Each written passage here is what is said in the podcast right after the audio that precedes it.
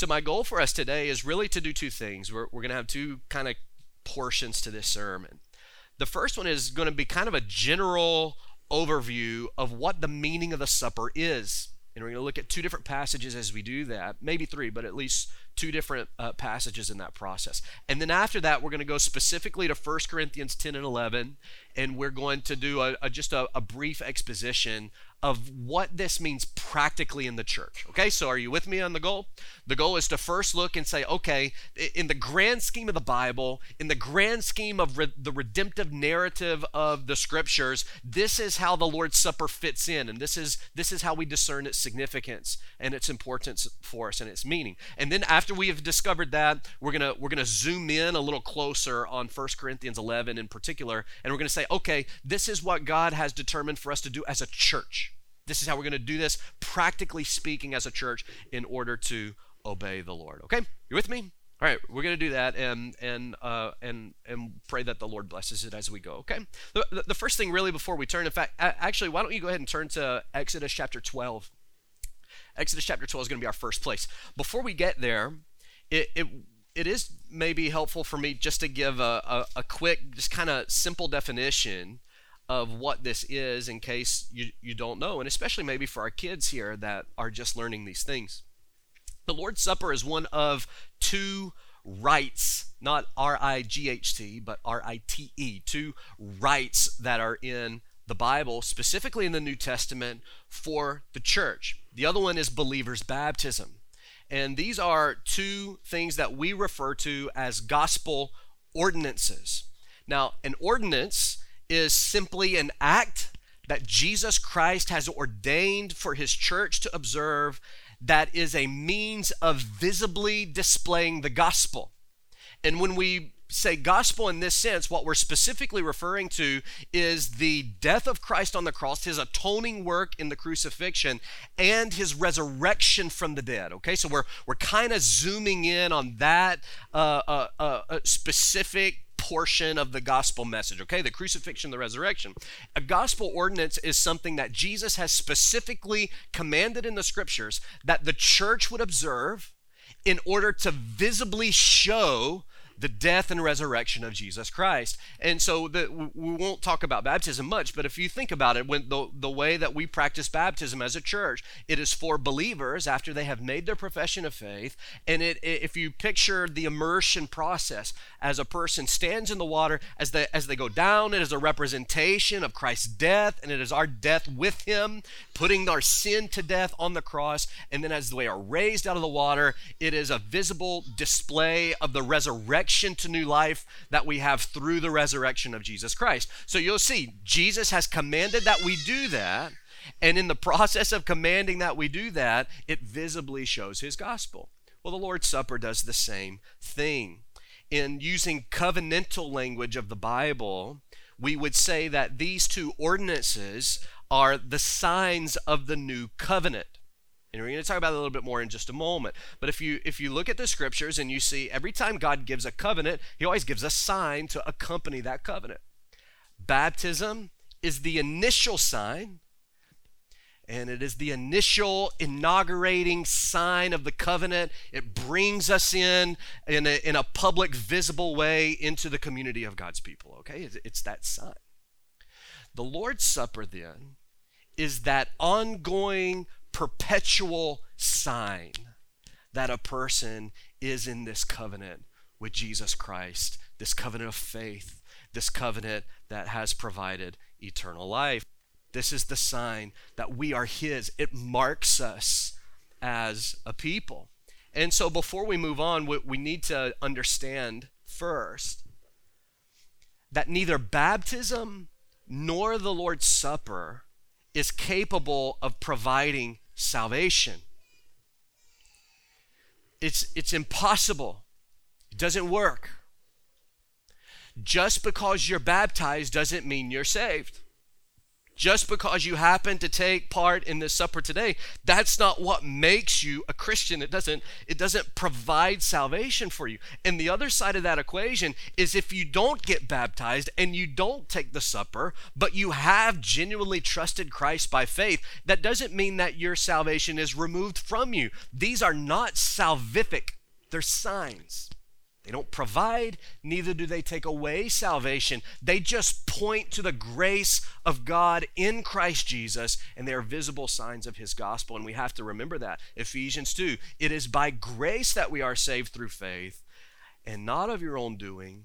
It's the gift of God, not of works, even the works of baptism and the Lord's Supper not of works, lest any man should boast. Our boast is not in what we do, our boast is in the grace of Christ and what he has given to us. And so it's important that we remember that. We don't come to the Lord's table today to gain salvation, we come because we have already received his gracious salvation. We don't do it to get anything from him, we do it as an act of worship. We don't come out of compulsion. We come first because we love our Savior. And we love what this represents in our Savior. And we also come out of obedience to our Lord who has told us to do this. And so let's walk through a few scriptures here. You're in Exodus chapter 12. And what we're going to look at here is the Passover meal from the Old Testament, okay? The Passover meal. Now, to understand the significance of the Lord's Supper, we need to first study the institution of this other meal, which we know as Passover. If you remember back to this story in the narrative, if you know it, uh, you probably will remember at least parts of it.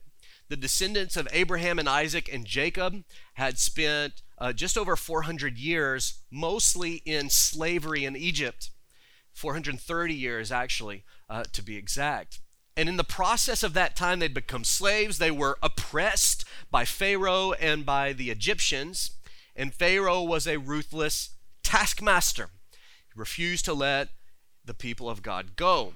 So God cursed Egypt, and he did that through a number of plagues. You'll remember those 10 plagues as you have uh, studied them in your Bible, or perhaps you remember them from your Sunday school class as a kid. He gave these plagues, each one an opportunity for Pharaoh to respond, submit to God through the message of his servant Moses and Aaron. And finally, God said in the final plague, he was going to kill the firstborn of every household in Egypt. And if Pharaoh didn't let the people go, well, Pharaoh didn't let them go, and so the judgment night was coming. And so the night before the children of Israel were freed from this bondage and slavery, God told them to observe a feast and he gave them specific instructions on how this feast was to be observed. And you can read all about it in Exodus chapter 12. They were to take a lamb of one year old, one without spot and without blemish. They were to slaughter the lamb and then they were to have it as a meal. And there was a particular way that they were to dress during the meal that night. It was all symbolic to what God was about to do. But the most significant part of this is after they slaughtered the lamb, they were to take the, the blood of the slaughtered lamb and they were to display it on the doorpost of their house. And what was going to take place is when God came through the land that night to judge the firstborn of every house house. Whenever he saw the blood, he passed over that house. It wasn't because the people in that house were worthy of anything, it was because he saw the blood. When he saw the blood, he passed over. Now, look at it with me in verse 11. Maybe we can go there. Exodus chapter 12, verse 11. God says, In this manner you shall eat it, with your belt fastened, your sandals on your feet, your staff in your hand, and you shall eat it in haste. It's the Lord's Passover. For I will pass through the land of Egypt that night, and I will strike all the firstborn in the land of Egypt, both man and beast. And on all the gods of Egypt I will execute judgments. I am the Lord. The blood shall be a sign for you on the houses where you are, and when I see the blood, I will pass over you and no plague will befall you to destroy you when I strike the land of Egypt. Now, you know where this is going, right? This, this is significant. This is pointing to another sacrifice that would one day come. And we can look back on that sacrifice now and begin to make all of these connections and understand the significance of this. God specifically tells his people, When I see the blood, I will pass over you. Not because you're deserving, but because of the, the covenant I have made with you that has been ratified in blood. And now we look to the cross of Christ and we see this perfect lamb, as John the Baptist said, Behold the Lamb of God who takes away the sin of the world. Well, how did he take away the sin of the world? Through his shed blood on the cross. And when God sees that blood, he passes over those sins. It's amazing. But we don't know that yet because we're in Exodus 12. Okay, so let, us go back, back to it. This day shall be for you a memorial day. You shall keep it as a feast to the Lord throughout your generations, as a statute forever you shall keep it as a feast. So the Passover feast was to become an annual memorial whereby God's people would remember and proclaim the deliverance that God had provided in His grace. And again, it foreshadows a greater deliverance that would be made available not merely to national Israel, but to all who would follow Christ in faith. It was a joyful celebration. Such is the Lord's Supper. But it's also a serious occasion of worship. And the people of God were not to take it lightly, they were to take it seriously. They were to follow God's instructions. In fact, there were many times within the history of the nation of Israel that they were judged by God for not taking it seriously, for not observing it in the way that God had told them to observe it. They were to teach their children the meaning of all of this. Look at verse 24. You're there still in Exodus chapter 12. Verse 24 You shall observe this rite as a statute for you and for your sons forever. And when you come to the land that the Lord will give you, as he has promised, you shall keep this service. And when your children say to you, What do you mean by this service? You shall say, It is the sacrifice of the Lord's Passover. For he passed over the houses of the people of Israel in Egypt when he struck the Egyptians but spared our houses. And the people bowed their heads and worshiped. There's a specific command here teach this to your children. Teach this to your children. We, we all carry this command still. We're not necessarily focused on teaching our children the significance of the Passover as much as we should be committed to teaching our children the significance of this supper. Because in teaching them the significance of this supper, we teach them the significance and the meaning of the gospel. We need to be bound to that. But it wasn't just that they were to teach their children, only the people of Israel were permitted to observe this feast. You couldn't just decide, if you weren't a member of the nation of Israel, you couldn't just decide that you were going to participate. It doesn't work that way. In fact, look with me at verse 43. The Lord said to Moses and Aaron, This is the statute of the Passover. No foreigner shall eat of it. But every slave that is bought for money may eat of it after you have circumcised him. No foreigner or hired worker may eat of it. It shall be eaten in one house. You shall not take any of the flesh outside the house, and you shall not break any of its bones. All the congregation of Israel shall keep it, shall keep it, all of them. And if a stranger shall, shall, sojourn with you and would keep the Passover to the Lord, let all his males be circumcised first. Then he may come near and keep it. He shall be as a native of the land, but no uncircumcised person shall eat of it. So it was necessary for all of Israel to observe the Passover. And only the community of Israel could celebrate this Passover. So God's people did so. Annually, year by year, they went through this in the way that God had commanded. I want you to flip over to chapter 13. Perhaps you're already on that page. And look with me at verse number 8. I want you to see another significance to this meal. Chapter 13, verse 8. You shall tell your son on that day, on the day that you observe this feast, it is because of what the Lord did for me when I came out of Egypt and it shall be to you a sign on your hand and as a memorial between your eyes, that the law of the Lord may be in your mouth. For with a strong hand the Lord has brought you out of Egypt. You shall therefore keep this statute as it appointed from year to year. Now, notice how personal of a memorial this meal was. Did you see the language there in verse number 13? You shall tell, tell your son on that day, it is because of what the Lord did for me when I came out of Egypt. Now, we of course understand that initially to be applied to this first generation of, uh, of delivered Israelites. But this was something that was repeated beyond that first generation for hundreds of years after that, as they would gather around their table in their homes to observe the Passover. Whoever's leading the Passover would look at their son and they would say, This is to remind you of what the Lord did for me when I came out of Israel. It wasn't that they had to be a part of that first generation. That's not what, what made this significant to them. It was the very fact that they were the people of God. That was the significance to them. It was personal. No matter how long the Passover went, no matter how many hundreds of years it went on, it was personal because they were God's people. And it marked the identity of the nation. It was a significant mark on them the nation that God had chosen, whom he had delivered from bondage. Its observance represented who they were. The Passover was just for them because they were a peculiar people. The Lord's table is just for believers because we too are a peculiar people. And this is a peculiar thing. It's significant to us. As believers, it was significant to the nation. It marked who they were. All right? Now we're going to go to another Passover passage, okay? This time it's in the New Testament. I want you to go to Luke 22. Luke chapter 22. At this point, the nation has observed the Passover for thousands of years.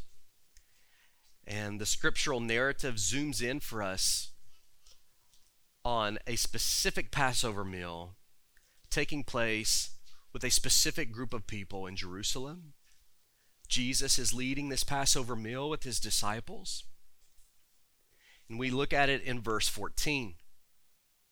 And when the hour came, he reclined at table, and the apostles with him, and he said to them, I have earnestly desired to eat this Passover with you before I suffer. Now, it's not by chance that Jesus instituted the Lord's Supper as he and his disciples gathered for the Passover celebration. Notice the words that, the, that Luke records the Lord saying. He had longed to eat this meal. He had had Passover with them before, but it was this Passover that he longed for. He earnestly desired for this one because he knew that his suffering would provide salvation that was so much greater than what the Passover represented. This is important. He was about to radically transform the meaning of that meal.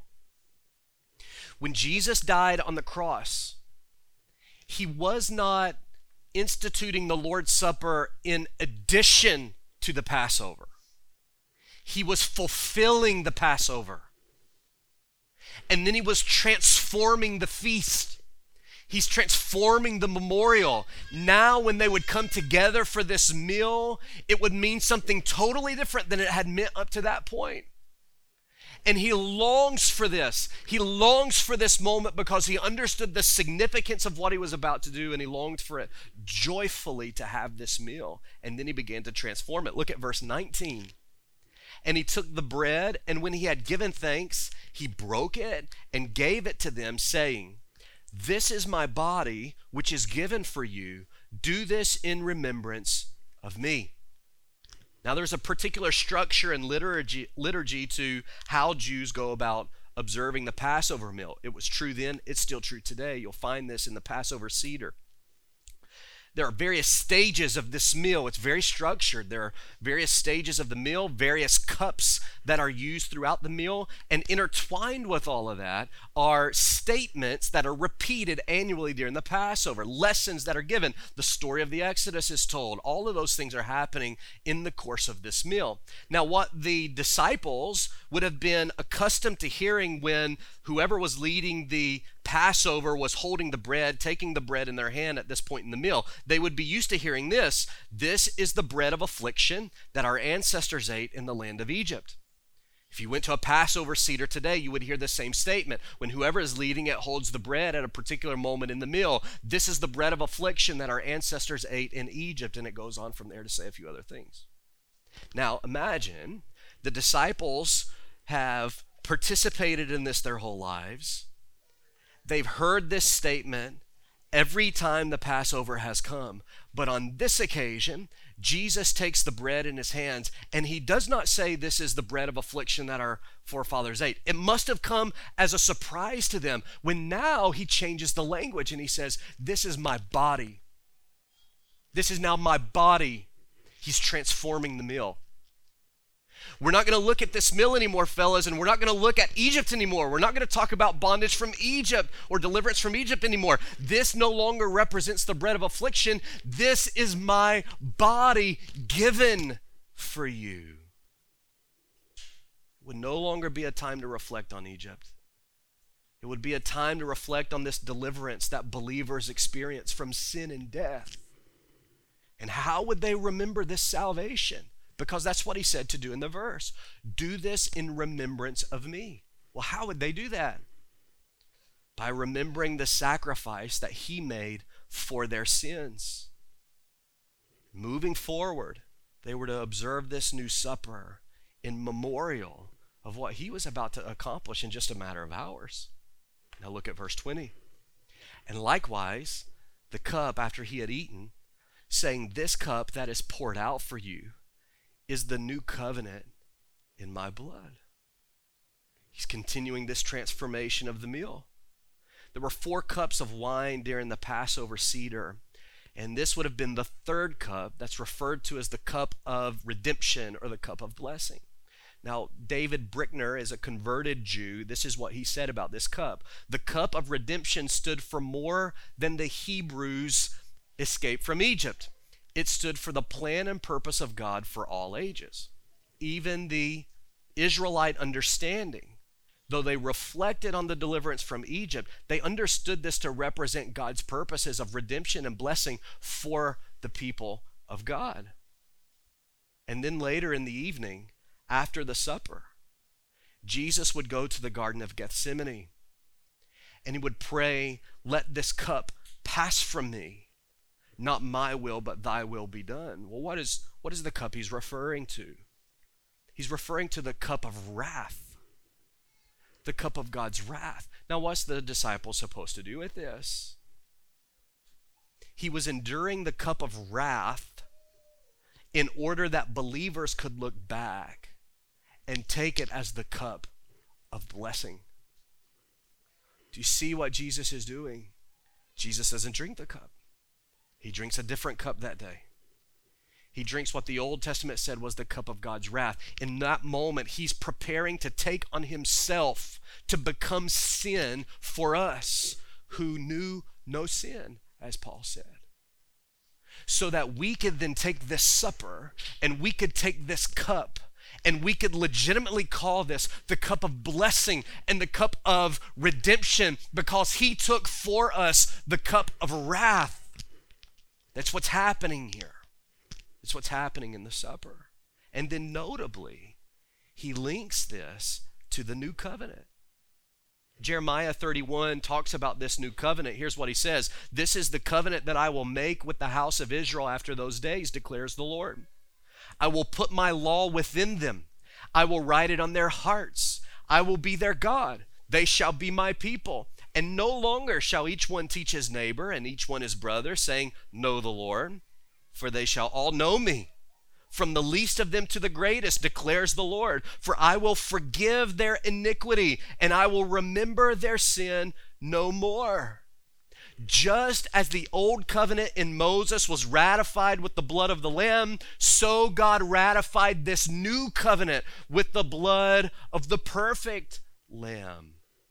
Jesus was linking this moment of his crucifixion to the inauguration of this new covenant. And the supper is to be the sign that calls our focus and our attention back to the fact that Jesus has borne our sins on the cross. In this new covenant, God can say, I will forgive their sins because Christ was punished for our sins. Now we take the cup of blessing truly. So, what is the meaning of the Lord's Supper? What's a memorial meal in which those who have been saved by God's grace remember and proclaim the glorious gospel of Christ. It's an identifying mark of God's new covenant people. And it's a visible witness of how sinners are saved through the death and resurrection of Jesus. You say, well, is this really that important? Yes. Yes. It marks us. It marks us as a people. It demands our reflection so that we remember and proclaim our Savior. Now let's quickly look at the practice of the Lord's Supper. Okay, so we've seen the meaning of the Lord's Supper, and there's so much more we could say that, that I'm going to refrain from saying. Now we're going to look at the practice of it, and I want you to go specifically to 1 Corinthians. We're going to look at chapter 10 briefly, and then chapter 11 mostly, and I, I'm going to do my best to make this as brief of an exposition as I can, okay? So we're going to look at the practice of the Lord's Supper. If this is what it means, and if this is what God has demanded, our Lord has demanded that we observe as His people, how are we then to observe it? And so as we come to this passage, it may be helpful for us to remember that outside of the gospel, when Christ instituted the supper, and then the book of Acts, when we see it really for the first time being practiced, this is the only place in the New Testament where it's mentioned here in Paul's le- first letter to the church in Corinth. Now, the very fact that Paul addressed it tells us that churches did indeed regularly follow this after the ascension of Christ. Okay, so it's not like a question because it's not everywhere in the New Testament, doesn't mean that it's not important or that we don't have to observe it. The very fact that Paul's addressing it means that, that this was a common thing. They were doing this and they were doing it regularly.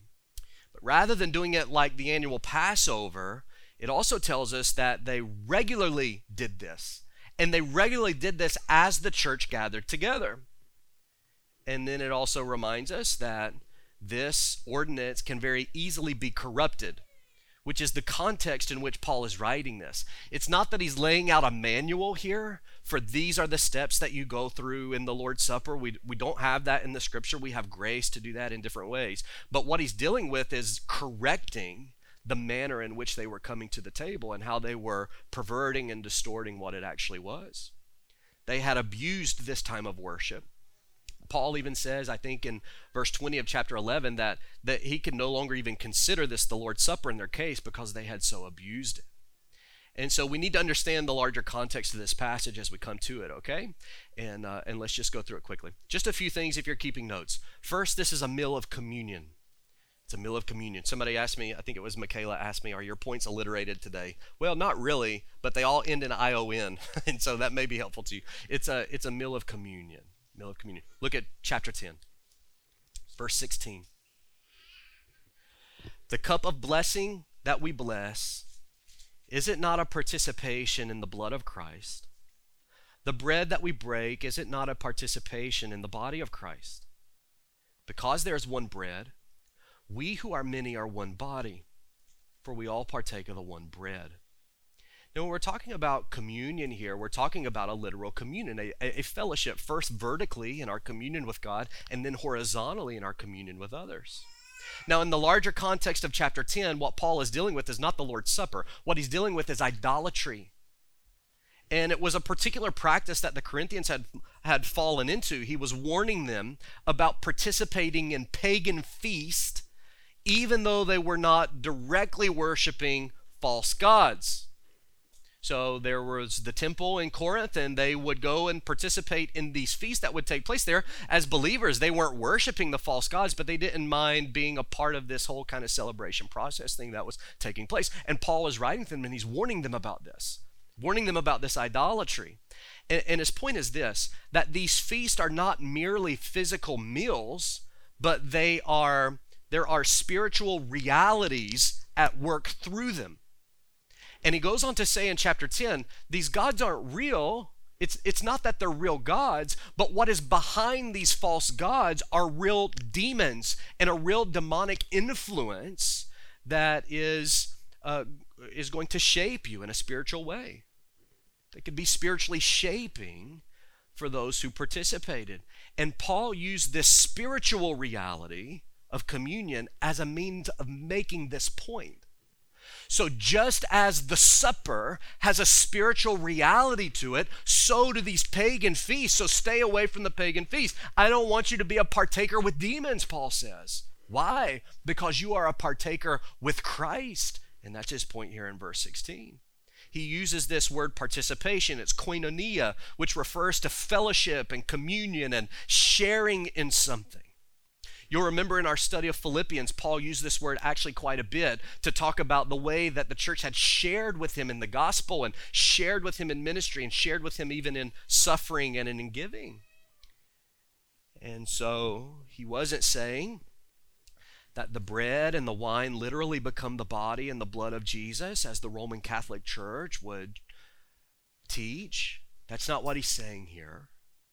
His point is that in observing the Lord's Supper, we signify that we are participants in the benefits of the gospel that this ordinance represents. That when you partake in this, you are communing as one who has shared in the benefits of Christ, that has shared in the benefits of the gospel. In other words, the Lord's Supper is not merely a physical act, it is a spiritual act of worship. And in this spiritual act of worship, we commune with our Savior.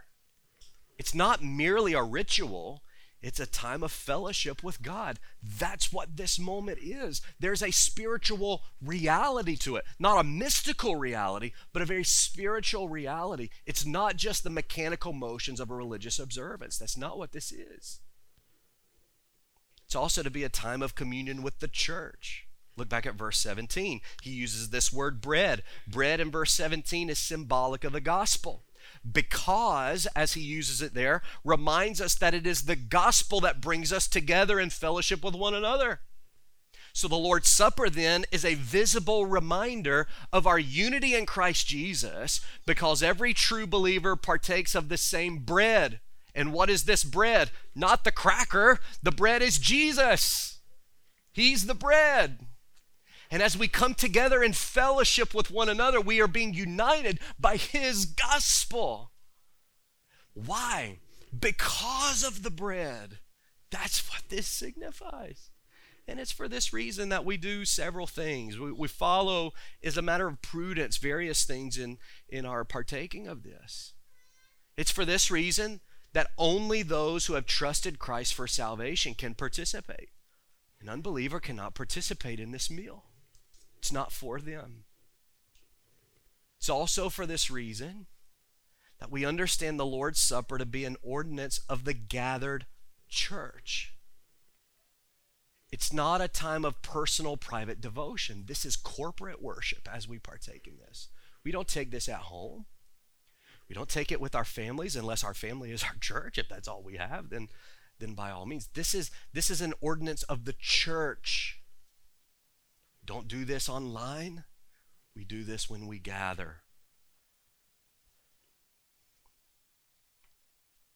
It's given to the church. It should be observed in the gathering of the church, not at church camp, not in your missions conference at your Bible college, as I had participated in.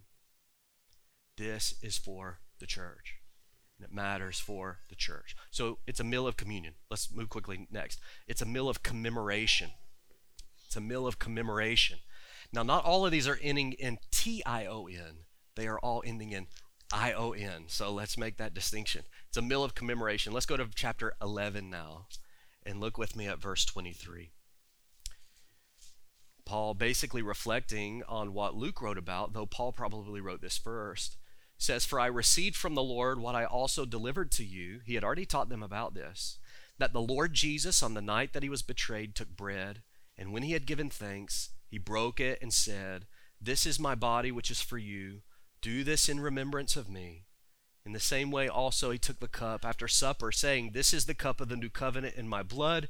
Do this as often as you drink it in remembrance of me. Now, we've already talked about this extensively. There's no reason for us to go much uh, further here. But it is indeed a time of spiritual communion with God and one another, but it's also memorial meal at its foundation. That's what it is, practically speaking. We are remembering Christ and the gospel. And Jesus specifically said, Do this in remembrance of me, not to receive something from me, but to remember what you have already received through me, specifically his death and resurrection. Means it's a means of remembering salvation, okay? The, one of the things that I would like to just note here before we move on is the emphasis on repetition in these, in these verses. As often as you do it, remember me is something that's to be observed regularly. Now, what that means is going to look different in every church. What we're hoping to follow course beginning today is to take this once a month. And we could do this in a number of different ways. The, the point is not following a schedule, the point is that we do it often. And that we often come to the table and that we often reflect on this. It's a meal of commemoration. Thirdly, it's a meal of proclamation. It's a meal of proclamation. Look at verse 26. For as often as you eat this bread and drink this cup, you do what? Proclaim the Lord's death until he comes. Now, Paul's not talking about the sermon here. And we come together for worship, we always have a sermon. That's not what he's referring to. He's not talking about the sermon, he's talking about the supper itself. In this ordinance, the congregation does the proclaiming, not the elder. The congregation does. As we take of this in just a moment, you proclaim the gospel. The event itself proclaims this gospel. Now, we called this a gospel ordinance at the beginning because it visibly demonstrates the gospel. I think it was Augustine that referred to the Lord's Supper as the words of Christ made visible. That's what's happening here. We are proclaiming this gospel truth. And the event itself, when interpreted by the scripture, proclaims this glorious truth. And there's three elements to this proclamation the first is the death of Christ. The very picture of the broken bread is his death. His spilt blood is his atonement. That's significant. It's what it's teaching. As you observe this in just a moment, remember this represents his death, his atonement for us, but then it represents his resurrection. Did you notice the second phrase? You proclaim the Lord's death until he comes. Well, until he comes assumes that he's no longer dead which means as we're proclaiming another coming, which is the third element of it, his return, we are first proclaiming that he's not still dead. He has risen. And it's because he's risen that there is an atonement.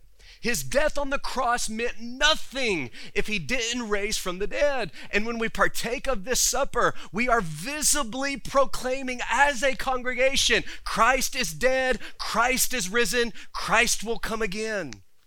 That's what this proclaims. It's amazing. It's an amazing gospel. And it's what it represents for us. It's what it represents for those who gather to us who have no business taking this supper, but may at least watch us proclaim it as we take it. It matters. And so if you're an unbeliever here, this is not for you. This supper is not for you but neither will you be dismissed from this service. We want you to see it. We want you to watch it. We want you to understand its interpretation from the scripture so that the Lord, through this meal, will proclaim his gospel to you and you might come to believe. And then, and finally, it's a meal of examination. Now, this is where I have often presented this poorly and so I want to try to recover some of that without without being too lengthy on this, okay? Look with me at verse 27. Whoever therefore eats the bread or drinks the cup of the Lord in an unworthy manner will be guilty concerning the body and blood of the Lord. Let a person examine himself then, and so eat of the bread and drink of the cup. For anyone who eats and drinks without discerning the body eats and drinks judgment on himself. And we're not going to read this, but you can mark verses 17 to 22 and maybe you'll read them later. What it reveals to us is that the Corinthian church had wildly abused this ordinance. So much so that again in verse 20, Paul says, What you're doing is not the Lord's Supper. That, that's not at all what this is. It had become a meal in Corinth that reflected the division in the church rather than the unity of the gospel in the church. The wealthy were gorging themselves. We get the picture here that the wealthy were even showing up perhaps early and they were bringing all of this food with them. There was a matter of status that would have been consistent with the culture in Corinth, and they were finding their place and they were having their meal. And then the poor folks in the church were coming and they were having to go to another place. They weren't together and they had nothing to eat. And they were gorging themselves on this meal. What was supposed to be a picture of unity and gathering around the table actually in Corinth became a picture of division because they had so perverted the supper. Some of them were even using it as an excess as an excuse to feast extravagantly. It wasn't about reflecting on the gospel, it was about gorging themselves on food. And some of them, it seems, in Paul's statements, were actually getting drunk in the process. Now, can you imagine coming to a Lord's Supper service and, uh, and Jack over here just eats a little too much and he drinks a little too much in the process of that? Can you imagine somebody getting drunk at the Lord's Supper? This is what was happening in Corinth. It was showing division. They had this was not the Lord's Supper that they were doing, but they were calling it that. And this is what led Paul to write this part. Now I want you to notice in verse 27. Paul says an unworthy manner, not an unworthy person. Do you notice that? Look at it with me. Verse 27. Whoever therefore eats the bread or drinks the cup of the Lord in an unworthy manner will be guilty concerning the body and blood of the Lord. It's not about whether a person deserves to come to the table, but whether an individual approaches it with indifference or an unrepentant heart. Those who are guilty of observing the supper in an unworthy manner, as the Corinthians were doing, were guilty of dishonoring the Savior that the supper represented because they had so perverted the ordinance, they dishonored their Savior. What Paul is not saying here is anything to do with being unworthy to partake of it as a person, because none of us are worthy of that. None of us are deserving of this gospel. None of us are deserving of this supper. What he means to say here is that we take it seriously and truthfully the meaning and practice of the ordinance itself. And I want to just encourage you if you come to the Lord's table from time to time, and I want to say, how sorry I am if I have insinuated that this is true in times past, but I just want you to know if, if you have sin in your life and you are battling that sin and you come to the table today, you need not come thinking God will not take me because I'm unworthy, because every one of us are unworthy. And you need to be reminded that there is more forgiveness in Christ than there is sin in you. This is not about you skipping out when the plate comes around because you messed up this morning on your way to church or you really blew it this week. That's not what this is. We don't come because we're worthy. We come because He is worthy. That's the point of the supper. Stephen Um said this One does not partake in the Lord's Supper because he or she is considered worthy. The invitation is solely a gift of God's grace. His warning was not to those who were leading unworthy lives and longed for forgiveness, but to those who were making a mockery of that which should have been most sacred and solemn by their behavior at the meal. That's what Paul's talking about. Now look at verse 29. He says that anyone who hasn't discerned the body is in danger of God's chastening judgment. And he goes on from there to describe that. Now he's talking to believers. He's talking about the chastening hand of the Lord against believers. He's not talking about eternal judgment for unbelievers. That's not what Paul's dealing with in chapter 11. He's referencing believers who have been saved. And he goes so far as to say, God takes this so seriously that some of you are sick and some of you have even died because you continue to take the supper in an unworthy way. You dishonor the name of Christ. So it's serious, and he says, what, what, what is it that brings this judgment? It's, well, when we come to the table without discerning the body. Well, what does that mean? It's possible that by body he meant the gathered church, and that those who were sinning against other believers without repentance were in danger of this judgment. It's possible that that's what Paul means by that, and certainly we can make that that application. I, I don't think that's exactly the primary purpose of what he's saying. Here's what I think it is. I think that it's actually referring to taking the Lord's Supper without any regard to its truth and significance. That those who treat the ordinance carelessly and dishonor the Lord will be disciplined, disciplined by the Lord for doing so. And so he says, therefore, let us all examine ourselves, verse 28. Repent, and then joyfully share in the meal. Now, it could go either way with discerning the body, and neither one of those applications would be inconsistent with what we understand about the supper. But I think in this context, he's really emphasizing the fact that we think thoroughly and truthfully about what this supper is, and that to take it lightly and therefore to distort it in a way that the Corinthians distorted it by getting drunk and showing division amongst themselves was actually inviting the judgment of the Lord. Now, here's how I want to conclude. Again, if you're an unbeliever here today, this supper is not for you, but it can be. And that's the point. Because every one of us sitting in this room at one time were not allowed to come to this table. But now we can. And what's the difference? That we've come to repent of our sin and follow Christ in faith. That's the difference. This can be a place for you at this table. It's open for anyone who will repent and turn to Christ. So trust Him today, believe Him today, and be welcome to the table. Remember, we've talked the last couple of weeks about John chapter 6 as we've looked at the feeding of the 5,000 and so on. Remember what Jesus said, John 6 51? I am the living bread that came down from heaven.